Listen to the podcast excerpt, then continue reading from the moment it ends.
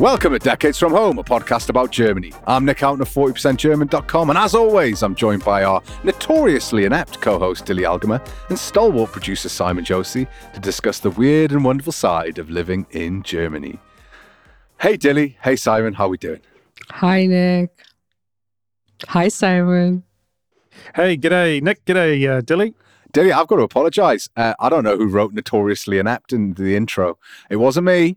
I'm going to point fingers, you can't see listener, but I'm pointing them very much in the direction of producer Simon, who seems to find great joy in writing the most mean things in the intro.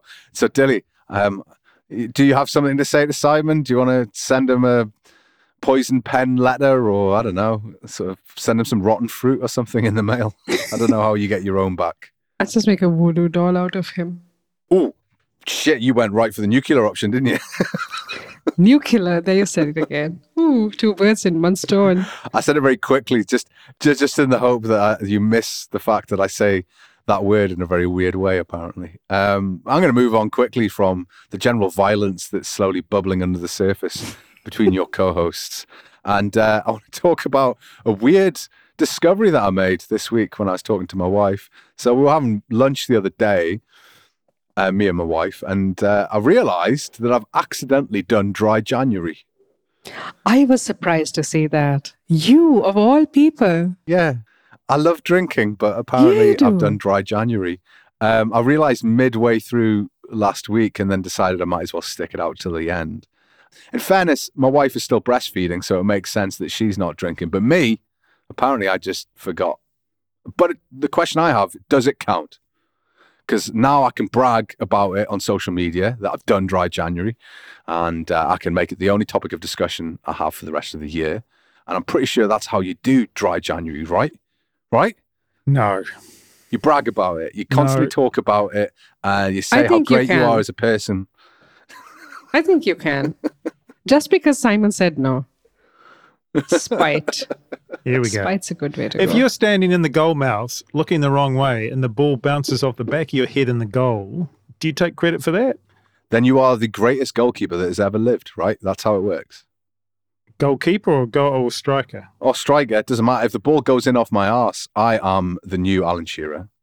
Okay, so this is not going to work with you, is it?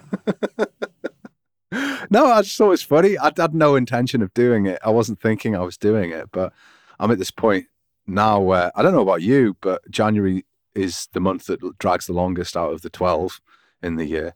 And I find that I always find January a rough month to go through, I think, like a lot of people. And I would have thought drinking would have helped, but no. Also, every time I have a drink, I fall straight asleep, which seems to be defeating the point of having a drink. I had half a beer on Sunday and I was asleep for an hour and a half. Hold on. Wait. You had beer? How can you have had half a beer and still claim to have had a dry January? Yeah, that's not dry January. Oh, yeah, I hadn't thought about that.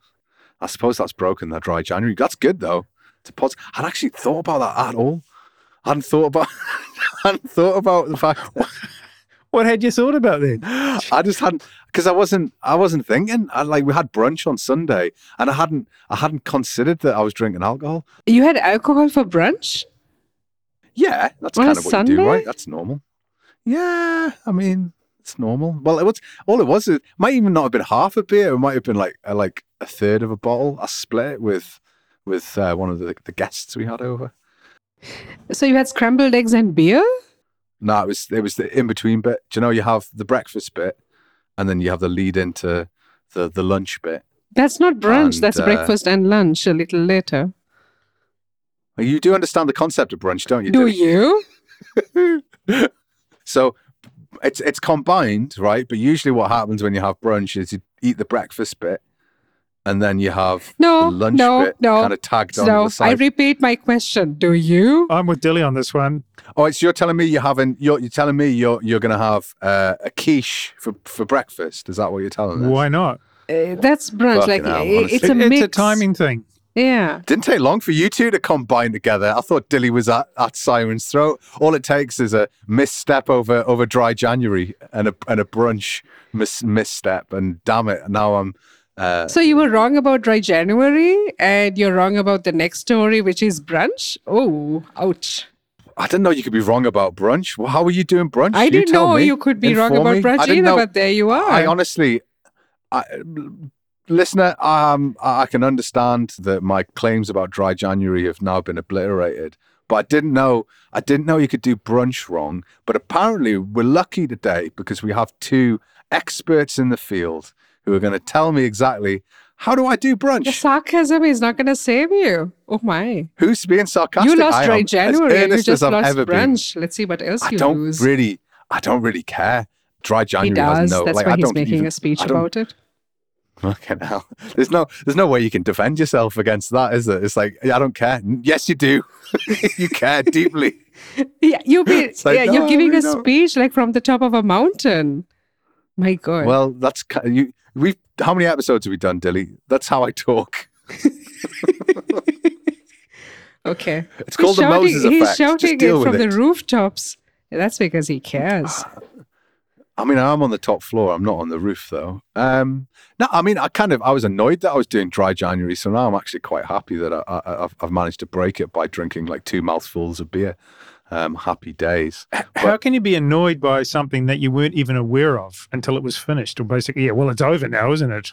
I'm aware of it in the world as a concept, as a thing that people keep fucking talking about as if it's some kind of grand achievement. You're the one who's talking about it, buddy. Oh, I'm sorry. I did not understand that not only are you experts in brunch, but apparently you have no concept of irony. I didn't know I was speaking to Americans. There you go. Well done. But you're going to turn them off as well now, aren't you? That's what he always comes up with. When things go south, he's like, oh, you're American.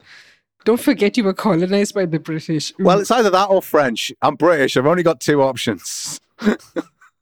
I'd complain about New Zealand, but it's kind of like complaining about a glass of water, isn't it? Let's be perfectly frank here. It's kind of a bit of a nothing burger. Even his insults are weak. You shouldn't have done dry January. I didn't. That's why I'm happy. That's why I'm so ecstatic. So is this how you always did brunch? Like have breakfast, wait a bit, drink a beer, and then have lunch? I don't always drink beer. I don't actually. That's the part you didn't do? Yeah, I mean, again, it seems like from this story that I'm some kind of insane person, which wouldn't be far from the truth. But like, I don't want to eat. You don't eat lunch food. Like, surely the best thing about brunch is eating breakfast food because breakfast food is the best food, right? So, like, the opportunity to eat bacon, eggs, croissants, porridge. Ah, the classic British breakfast. Ah, okay. Oh yeah, the classic British pastry, the croissant. I forgot about that. It's renowned for its British credentials. I agree with that, but to me, the whole concept is that you just take those yummy things and you just shift them to later in the day. Yeah. So you don't do breakfast. You just take the breakfast food, the breakfast menu, and you eat them closer to lunchtime. It's not two separate meals. It's just one meal, just shifted in time.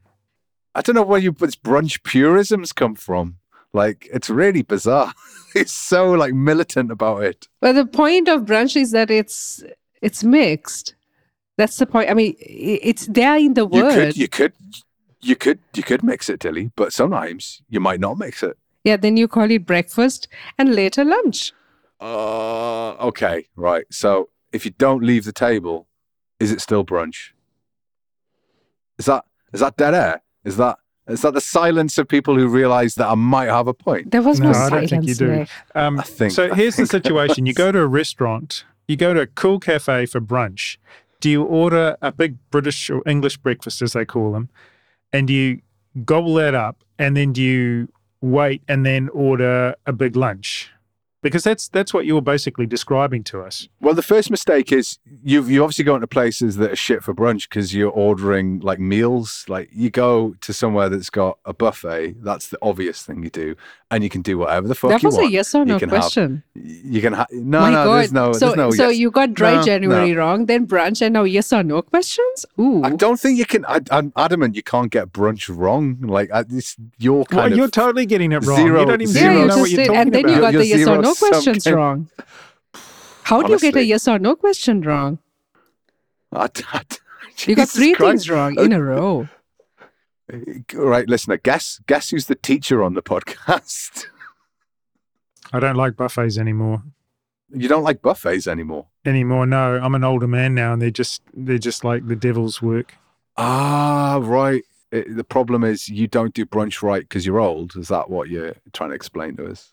No, what I'm saying is I don't like the concept of buffets anymore, because it's all right when you're young and you can grossly overeat, but I can't grossly overeat anymore. It's a real disappointment, I can tell you. I mean, that's what a buffet's good for. I mean, there's no point in going to a buffet and having a little bit of this and a little bit of that, and that's it, and then not going back about three times, right?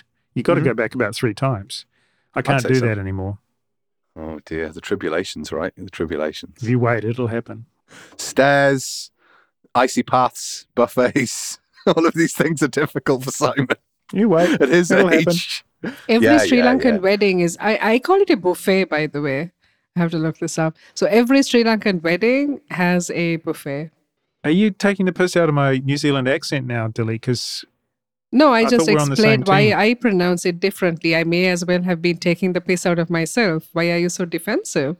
Well, because I thought I took it personally as an attack upon me. That's why. Please don't. I did not attack you. Dilly's like aggressive today. She's I like know. Totally just. I'm trying to tone it down. Hitting people down. Do you know what this verbal assault is like, Dilly? It's very similar to something that my older siblings used to do to me when I was a little kid. What kind of assault? It's called the typewriter. As a verbal assault. Uh-huh. So what they used to do was they used to chase us around the house, the three of them, and then they'd pin me down, like sit on top of us, pin my arms down, and they'd do something called the typewriter, which involved like really harshly prodding your stomach, your sort of chest with your fingers like it's a typewriter. And then do you know how typewriters go bing? They slap you in the face, right? So they go bing! And it would slap me to do that three or four times. That is the same. The feeling I had when I was a little kid and that was happening to me is the same feeling that I get from this conversation. I am so sorry. Yeah. You've triggered me, Dilly, and I'll never be the same again. Luckily, though, we can move on to a different topic and see if it changes the general atmosphere we seem to have created in the first 5 minutes. We had another very, very complex and tricky debates to kick off the show last week, and it was about pants. My choice of the word pants, which apparently was wrong, and it should be, what was it, the word of choice that you guys had? It wasn't pants. Underwear? It was underwear, right? Undies. Undies. I suppose if you're from Australia or New Zealand, that might be an alternative. 26 Sues on Twitter pointed out that we missed the obvious British word, which was knickers. And I was wondering how you feel about the word knickers. Producer Simon is pulling a contorted face there, so I'm guessing he's not a fan. Yeah, it doesn't thrill me. So we don't like, how about undercrackers? Do we feel good about the term undercrackers? Did you see the name that I remember that I put down there? What, jockstraps? My father used to wear jockstraps. What? Did he had to be playing a sport though, right? No, he would just go to work wearing jockstraps underneath his trousers. That's Why? Some uncomfortable pants that your father would choose. I thought that's what all men wore. No, jockstraps. It's very much a sports accessory. You're not referring to Jockeys, which is a brand of underwear, male brand, particularly big in Australasia. They were also jockeys, but they were jock straps as well. Well, jock straps actually have a strap, so there's no arse on the jock strap. There is That's no how a jock strap works. Let me see. Let me think back to my childhood memories of my father's underwear. So it's two straps, and it covers your genitals, and then the two straps go over, and it's a sports accessory that holds everything in place, especially if you're going to play cricket. And put a box over the top. I was going to say you need a box if you're playing cricket. Indeed. Oh, that's the what was it called? The ball guard, right? Oh, we call them boxes. I prefer ball guard, actually. I think you should keep using that, Dilly. It's much better. My brother played cricket with all the gear. Yeah. Oh, you definitely need one if you're playing cricket. So, yeah, we've got some alternatives that we didn't think about. I still think Unterhose is probably my preferred term. But I'll go with pants. Isn't that the literal translation of underpants? It might be, but Unterhose is German, so I'm going to say that instead. I'm not going to contradict Nick. I'm going to be nice to him for the rest of the podcast. I don't want him to go to his bad place. Yeah, it's too late. You've already bullied me. So you're already on my list. I'll put your name in my book. So much for these friends. Okay, we'll move past the pants debate for fear that we'll start another horrible argument. We've got two updates. First update is on the protests that have occurred. We've talked about it for the last 2 weeks, but we thought we might throw it in at the beginning just to remind you they're still ongoing. There's been more protests over the last weekend, with 60,000 turning out in Hamburg against the right wing, and there was 10,000 in Munich to protest farming policies. So there's still a lot of protests going, but the bigger protests at the moment are from the anti-right wing movement. That's it's not really spearheaded by any particular party or any particular group. It's very much a grassroots movement. I'm just wondering, do you think we have to keep a running tally of all the protests happening every week? Is that what we have to do now?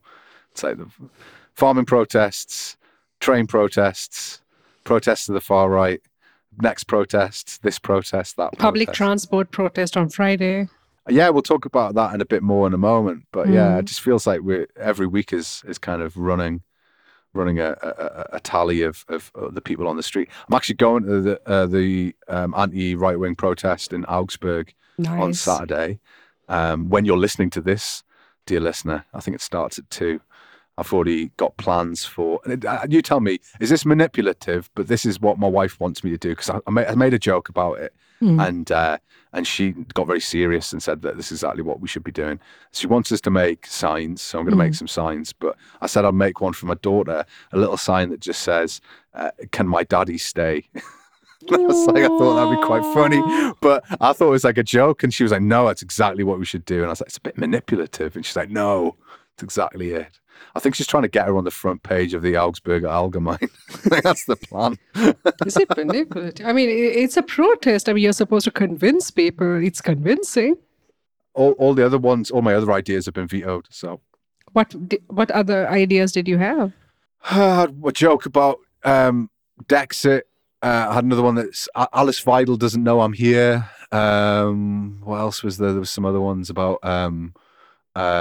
my wife wants snappy slogans. She doesn't want long-winded things.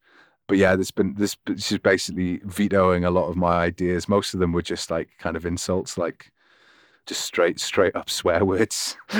So she's like, no, you can't have that. You can't do this. But yeah. Are you tempted to put it in English, or was it definitely going to be in German? Weirdly, my wife said to us over the weekend that you're going to have to speak German at the protest. And I was like, I guessed as much. But like, I don't think it really matters particularly, but the signs will be in German for sure. It kind of defeats the purpose if you're a migrant in Germany protesting against the far right and you turn up with a sign in English. I did want to have something that had cringe in it though, and like loads of like English, Denglish words that we've had. So to trigger them, hopefully, just to see what I can come up with. But I think I'll stick to what I've got. Do you find it challenging to be brief in German? Like, you know how in English, because we're comfortable with English, we can shorten things, we can throw grammar rules out the window in a certain way because we're just natural speakers. I mean, if I was to write a sign in German, I would be fretting about where the verb goes and whether I've got the right case and all those kind of things. So, you know, how to be succinct and to the point and witty and clever in German, I think, yeah, probably fail on all those points. Well, but I think succinct German sentences usually come, if I want to be really succinct, it would be dialect that I'll probably fall upon mostly. But really, in my own speech, no, I find it very hard to be succinct and be still remain coherent. I think a lot of the time in German, though, it's the passive that they use to make it things snappy, and they infer context. That's usually been my experience if you get some kind of snappy slogan. But that's why I think a lot of companies use English, because it lends itself to short phrases quite nicely in a way that German has short phrases, but they're usually stock short phrases. Like brunch. Sorry. I don't bring brunch. Brunch. I think is an English word, but who knows? But yeah, I can't work out how I'm going to put brunch on my protest sign. The other question I was going to ask you is: do you reckon like this is the norm? Then this is the where we are in sort of the political landscape of Germany, is that we'll just have almost monthly protests all the way up until the next election. I kind of hope so in some ways, because if people are out on the streets, they give a damn. And I kind of prefer that to not giving a damn. Of course, it depends on what they're protesting about. But compared to, say, the Querdenker from a couple of years back, I'm much happier to see people who are a broad-based coalition of protesters who are protesting against the extreme right. That sounds like quite a healthy thing for a vibrant democracy to me. I mean, the strikes, the farmers' strikes, the train driver strikes, for instance, I hope they will end because the unions are successful. I mean, they have to end. I don't want to see them go on and on, not because it's an inconvenience, but because people need to get paid well. Everyone has one life and people need to have a proper income, particularly with the rising cost of living. But when it comes to the far right, I mean, I'm ever so happy to see people step out.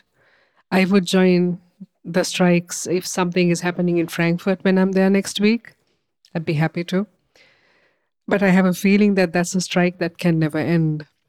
Yeah, I mean, I wonder if it'll peter out or whether its economic situation sort of improves, or the economic situation improves, then we might see fewer and fewer kind of direct action occurring. And I think, in fact, am I right in thinking let's the Generation announced that they're going to stop gluing themselves to streets now? Oh, I didn't see that. Yeah, there was an announcement. I think it was yesterday, and they basically said, I think I also heard it on the radio too, that they've decided that they're no longer going to, that's not a strategy that's really working for them. And they're going to stop blocking streets, is what they announced. So that seems interesting, and perhaps a reaction to the farming strikes. Or maybe it's a way of alleviating, if they're striking by blocking streets and farmers are striking by blocking streets, you might end up with a situation where some real trouble occurs. So it does seem like a sensible step. Have either of you read that the AfD has lost one of its elections in Thuringia? I did hear that, yeah. Yeah, I'd seen that there was a municipal position, or was it a mayoral position? I'm not sure. In the district of Saale-Orla. I was just thinking, I mean, this is also seen as a result of the strikes, and it's pretty nice. So I'm reading off the Die Welt website. So Christian Hergott of the conservative CDU beat out far-right Alternative for Germany candidate Uwe Trum in a regional runoff election in the eastern German state of Thuringia on Sunday. That seems like really good news, and even better news is that election officials say some 69% of the Saale-Orla district's 66,000 registered voters cast ballots on Sunday. That's also a sign that people are taking this to heart and that the strikes are having an effect on people, particularly in East Germany, where the AfD is very favored to win. That's. I mean, that should brighten up these last of the winter days, right? A little. I would say one sparrow doesn't make a spring, but yeah, hopefully this trend will broaden out to be a real thing. It's like I said last week, I just think the more contact they have with actual voters, the less likely people will be to vote for them. And the more people are energized to go out on the streets, because I think we had 900,000 a few weeks ago. Like 900,000 people are motivated to go out on the streets, which suggests like millions and millions of people are in support of that idea. I mean, if you think of how obviously counting the number of people protesting isn't an effective way of working out the popularity of a movement, but the fact that it's still ongoing, the fact there's still announced protests happening, there's thousands of people who and so towns across the country who are protesting. I think it has an impact, and it has people talking about it for sure. So yeah, I don't know. I mean, it's again, it's one of those things we'll just have to keep an eye on. I'll leave the last word on the protests, at least, to Federal President Frank Walter Steinmeier, who has called for a broad alliance for democracy against extremism. He said, "If our democracy is attacked, then the limit has been crossed in which opposition comes second," and meaning like opponents need to work together to fight for democracy. And he said that in Berlin on Monday. And he also went on to say the democratic centre, the vast majority of our society, must take a position. It must be made clear across companies, culture and society. We will not let extremist Pied Pipers destroy this country, which I thought was quite powerful language from Steinmeier, who isn't always as sort of forthright as he could be on these issues. So I guess we'll just have to see what comes over the next few months. I'm hoping that the fight against the right wing will continue, as Simon said. Yeah, so we've also, as Dilly mentioned, there's been obviously strikes happening in the railway sector. The recent strike for the railway that started last Wednesday, or was it last Tuesday evening, that ended early, and the railway union and Deutsche Bahn are back around the table negotiating. But Deutsche Bahn came out with some quite startling statistics. They reckon it's cost 25 million euros per day to Deutsche Bahn, to the economy in general. The steel industry, the chemical industry, and the automotive industry were the hardest hit sectors. Apparently 12,000 cars are exported every day along the train lines. Blast furnaces for steel need 4 freight trains worth of coal and ore every day. And another 30 tons of bulk materials are used in the chemical industry. So there's a lot of materials that just aren't going anywhere, or are going to waste, or products that aren't being transported, which has raised this quite large sum of money.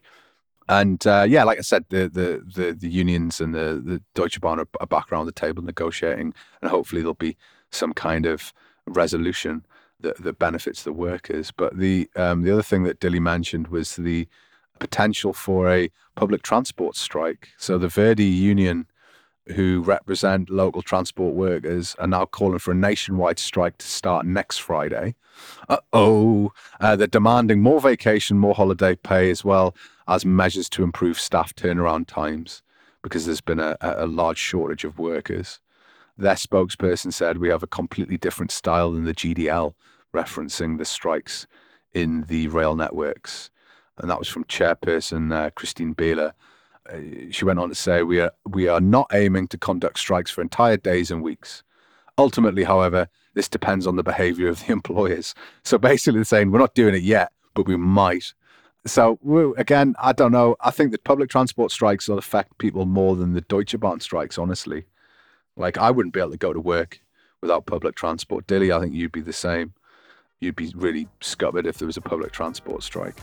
So it doesn't look like the winter of discontent in Germany is going to end anytime soon.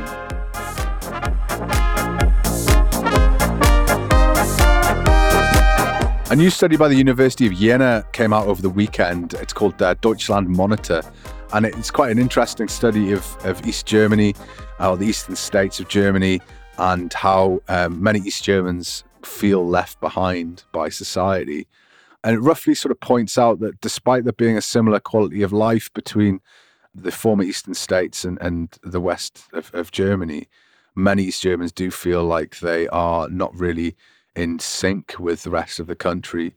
And this has also influenced their attitude towards populism and democracy in general. One of the really interesting things that came out of the study was that they talk a lot about the lived environment.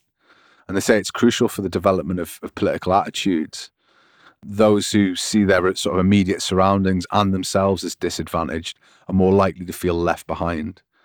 And according to the study, this means these people have the impression that politicians are not sufficiently interested in their region and are not committed enough to its economic development.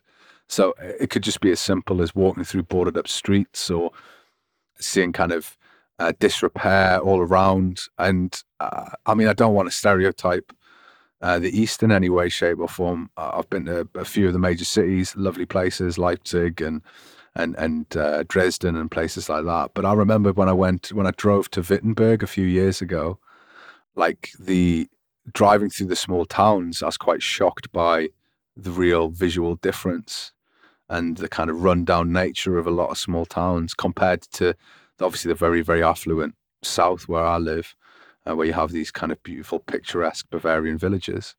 I do think though, and you can chime in on both of you on this, which is, I don't necessarily think those findings are very surprising. The idea that if you walk around your town and it looks like it's fallen apart and there's some rubbish on the streets, that you might feel that you've been forgotten. And like when you look out the window and you see boarded up shops and the area in a state of repair, you might think no one gives a fuck. Do you think that's a reasonable position to take?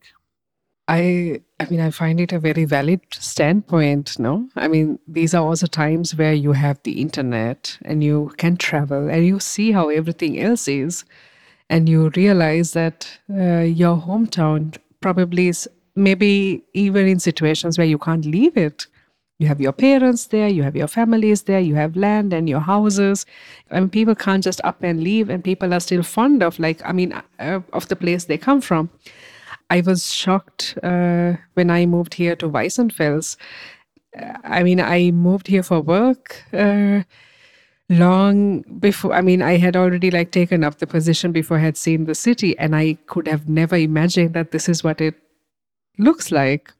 But then I also have very nice friends and colleagues who come from this town, and they were born here. This is their hometown, and they speak of it very fondly. And it must be pretty hard to know that. I mean, you live in what is known as a developed country, and this is it here.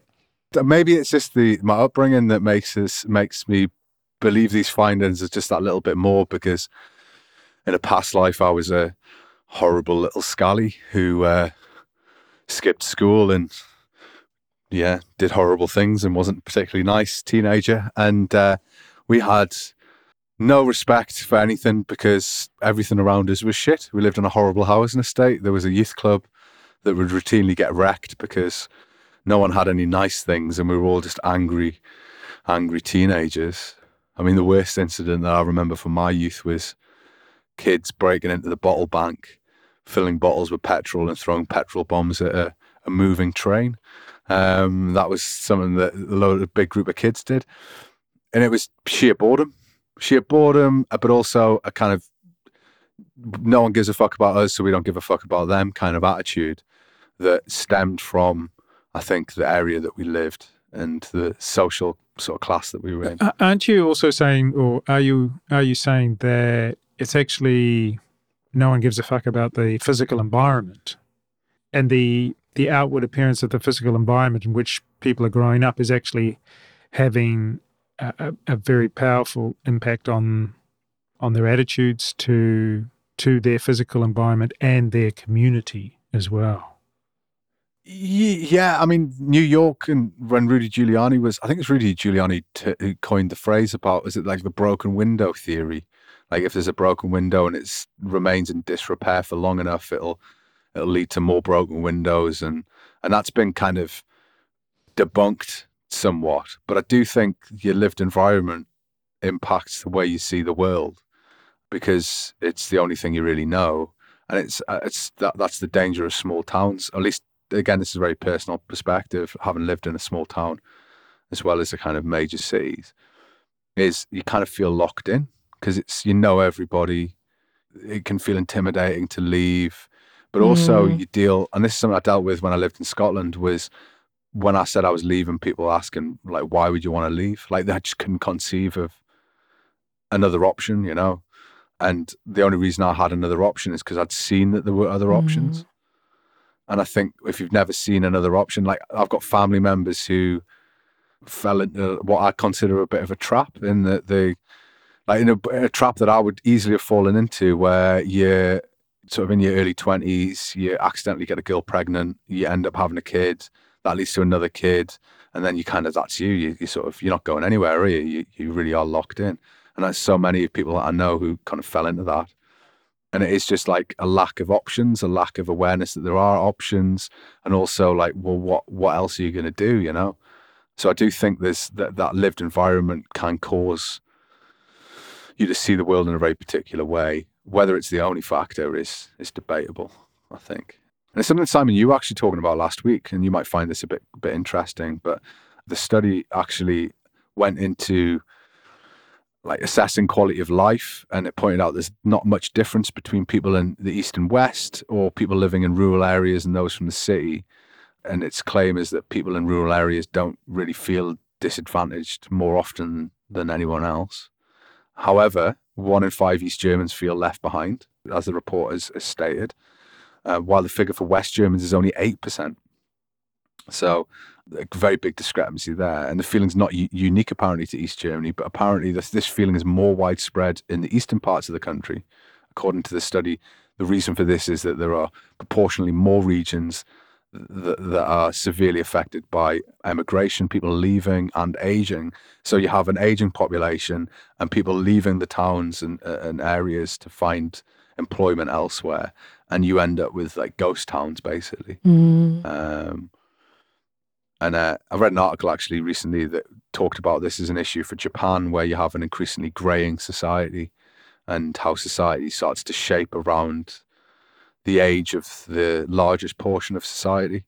And if the largest proportion is kind of elderly people, then your society's kind of circling the drain, as it were. Yeah, I don't know whether this is a kind of mea culpa of some kind, or this is some kind of excuse for how things are. I do feel like there's obviously been a lot of investment in the east of Germany over the last 3 decades, but it doesn't always seem to go at the places it needs to go. And employment's an issue, and this is another example of the issues that people in the east face. And I wonder if it brings more understanding, if understanding is even something that we need. Do we need to understand the east a bit better and maybe stop judging it? I don't know what you think, Dilly. You're the only one of us in the East. It's been a hell of a challenge having moved here. Uh-huh.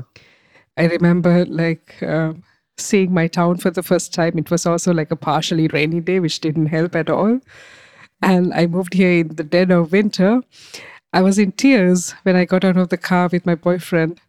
And he held my hand and he said, hey, it's an adventure. It's an adventure. You're not here forever. And that is what keeps me going. But that is also a very unkind way of thinking about something that is home to someone else.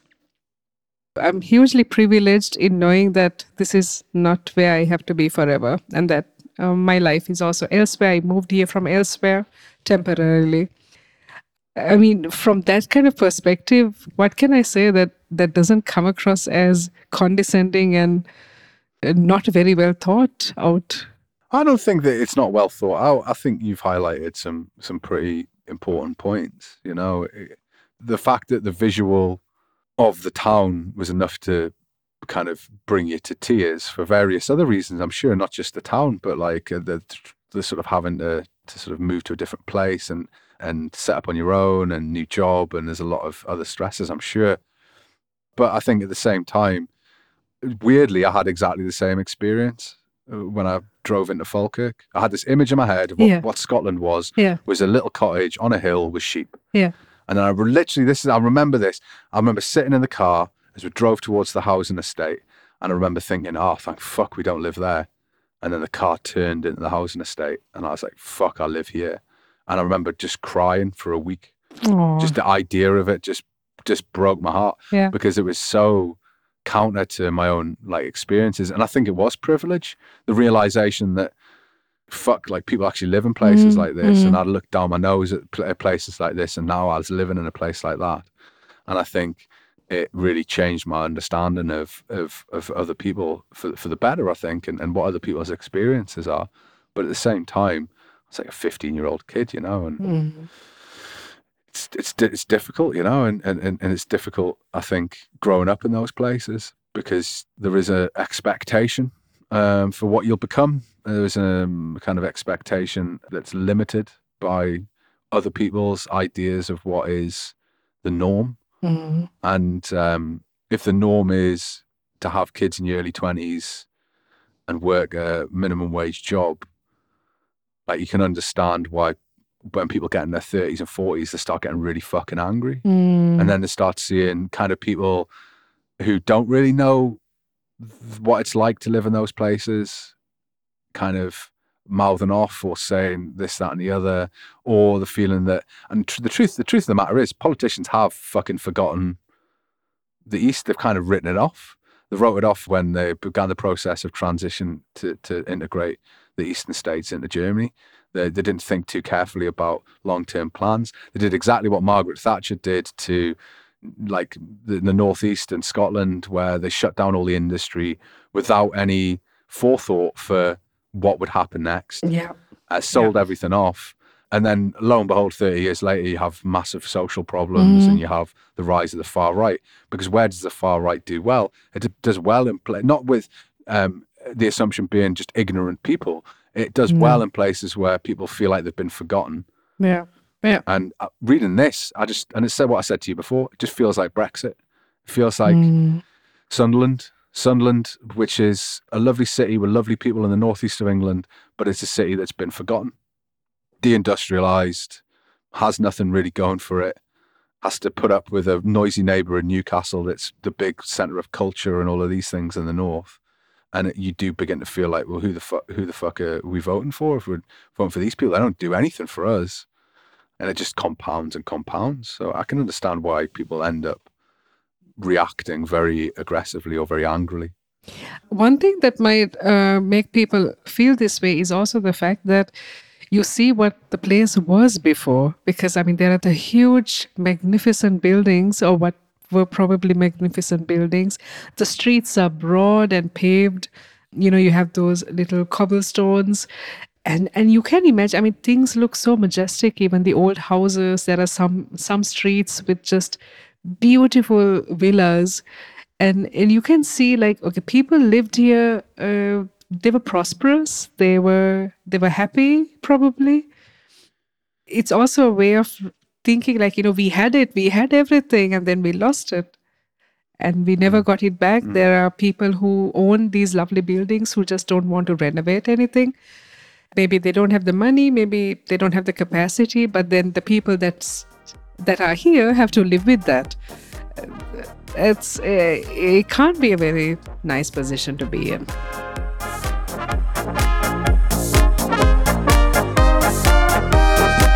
So team, who do you think is the most popular German living in the UK these days? Do you mind if I answer this one, Dilly? King Charles. So. Yeah, that's exactly, I was going to say King Charles. Yes, I know he's not German, but it's the joke, right? It's most popular German. I have a feeling I might know, but I can't really think. There's not that many Germans in public life in Britain, is there? Well, not so long ago it was Boris Becker, but you know, he got deported, so he doesn't count anymore. Of course, yes. True. But the folk in the red half of Liverpool City, in other words, the Liverpool Football Club supporters of Liverpool, because, of course, the city is split blue and red, would probably suggest it's Jürgen Klopp, manager of the English Premier League club Liverpool. I guess, does that surprise you? I mean, Dilly, are you keeping up? I'm not sure, but Nick, maybe you can try and answer that first of all. It does surprise me that he's super popular, Jürgen Klopp. What, just in the UK or just in Liverpool? He's really popular in the UK as well. Well, he's comparatively popular. He's super popular in Liverpool, or the red side of Liverpool. Yeah. Well, I mean, success will do that. Winning a Premier League after 30 years will do that for you. So there's that. Well, yeah, it's not just the Premier League, of course. It was you know, this will bore everyone, but 2018-2019 season, Liverpool FC, won the Champions League and the UEFA Super Cup. And then, that was the next year, that they won the UEFA Super Cup. That was 2019-2020. Then also in 2019-2020, they won the FIFA Club World Cup. And then, of course, as you just mentioned, the Premier League as well, which they hadn't done since I was a kid, basically. I mean, but you can't like understate how massive. I think it was understated because it was during the pandemic, but it's such a massive achievement to come to Liverpool in 2015 and then go on to win them a trophy. And the fact that, like, there's been talk this week, because I'm assuming this is what we're leading to, is the fact that Jürgen Klopp has decided to leave Liverpool at the end of the season. But the fact that he's being talked in the same breath as Bill Shankly, who is like a legend of Liverpool, famous for building Liverpool into what they are today, winning trophies, massive success. So many stories about him. And the fact that he's being mentioned in the same breath as Bill Shankly is like just a testament to how much he's loved. But I think the reason Klopp is loved, not loved, but like respected outside of football is actually because of a lot of very German traits. He cuts through the bullshit. Like, and he does it in nearly every interview. He's very forthright. He's very direct in his opinions. There's a famous interview where he was asked about Brexit. Really interesting answer that he gave. And he's first off, he's like, look, I'm just a football manager. You shouldn't be getting political opinions from a football manager. Like, what do I think? Like I'm not even British, you know. And the journalist pushed him, and he said, well, you've asked the question, so I'll answer it. And he gave a really nuanced answer about the reasons why Brexit was not given a particular opinion either way, but obviously I think he sensed that he wouldn't have been a Brexit supporter, but he pointed out the kind of narrow-mindedness of it and the short-sightedness of it and the fact that we need to all work together. And I think he garnered a lot of praise for people for just having quite a balanced perspective. Absolutely. In researching a little bit this afternoon, I was looking through his Wikipedia entry, and it actually covered a number of things. His attitude to vaccination during the pandemic, which was very practical. He's actually very open about things like his political beliefs, which lean left of centre, his attitude to things like private insurance and stuff like that. But one thing I also did earlier today, I was listening to the Guardian Football Weekly podcast, and they dedicated a good 20 minutes or so to the news, actually. And it was, you know, I'm not going to regurgitate it all here. Please, if you're interested in the topic, go and listen to that, because it was an interesting discussion. And one of the things that sort of came across was that he feels... his supporters say that he feels tremendous responsibility for the club. And by that, he meant not just the first team, but everyone who works at the club. And so the reason why he's come out with this announcement now, you know, several months before the end of the season is really to prepare everyone. Because they'll, you know, when managers leave, it's not just the manager who leaves. Considerable people or number of people who work in the back room, what they call the backroom staff, they tend to go as well, because the new manager comes in, will bring his or her new people in. And so a lot of people will be moving on. And so he wanted to sort of give them a decent heads up as well, so they could start preparing. But it was indicative of his whole ethos around taking responsibility for the whole club. So, yeah.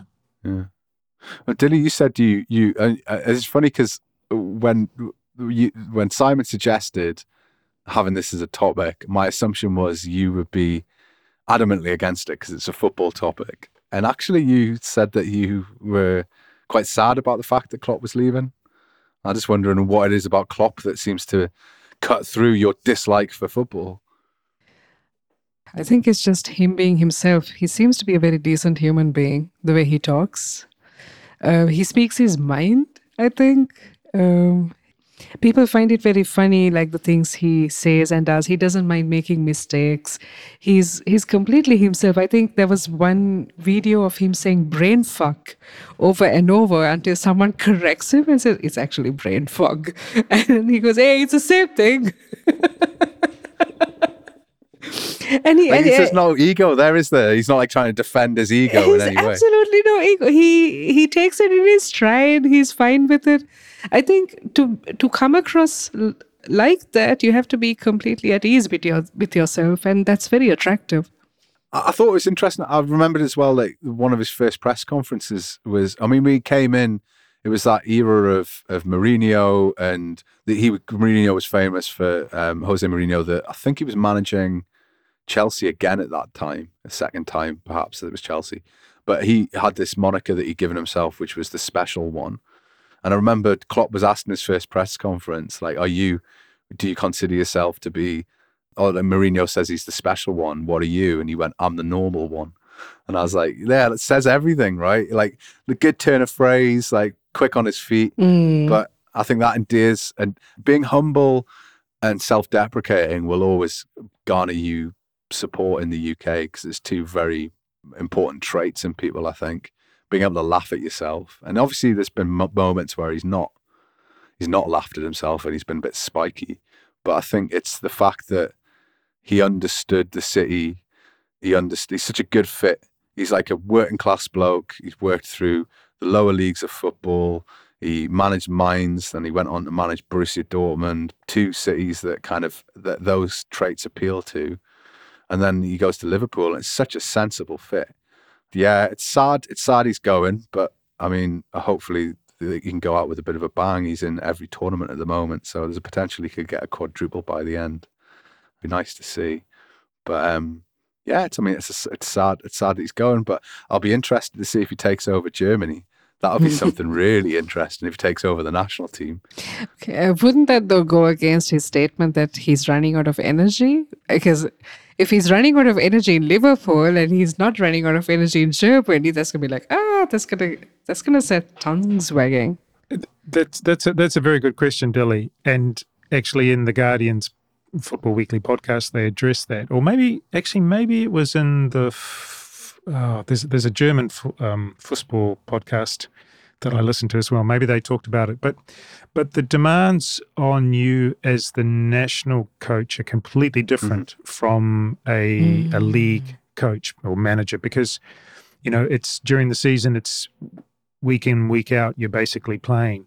But the national team only plays a handful of times a year, and then when there's a tournament, which is typically, and for Germany, it would be every 2 years, either the Euros or the World Cup. That's intense as well. And there's not as much travel, associated with the national manager or coach's role.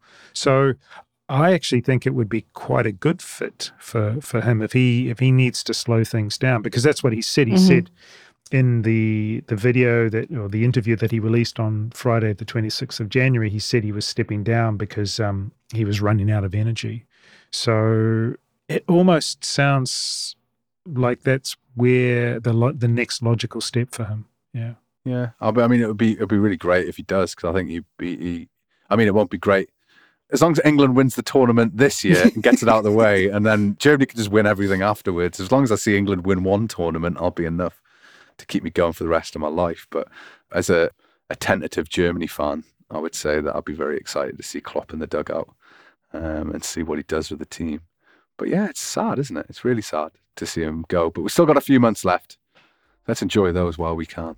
I'm going to watch that video of his farewell announcement like on loop. It's the best farewell announcement ever. Very well. Tears pouring down your face.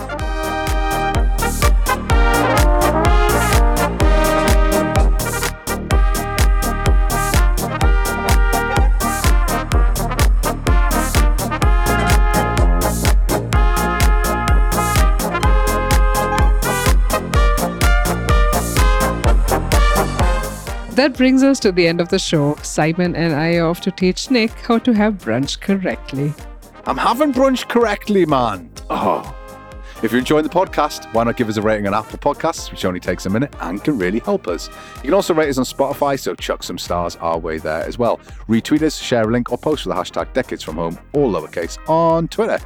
As ever, if you have any questions, feedback, or maybe an article or topic you'd like us to cover, you can tweet Dilly on @DillyAlgema, and you can tweet me @40%German. You can also get us on decadesfromhome @gmail.com. If you have time, take a look at 40%German.com. Weekly articles are up every Saturday.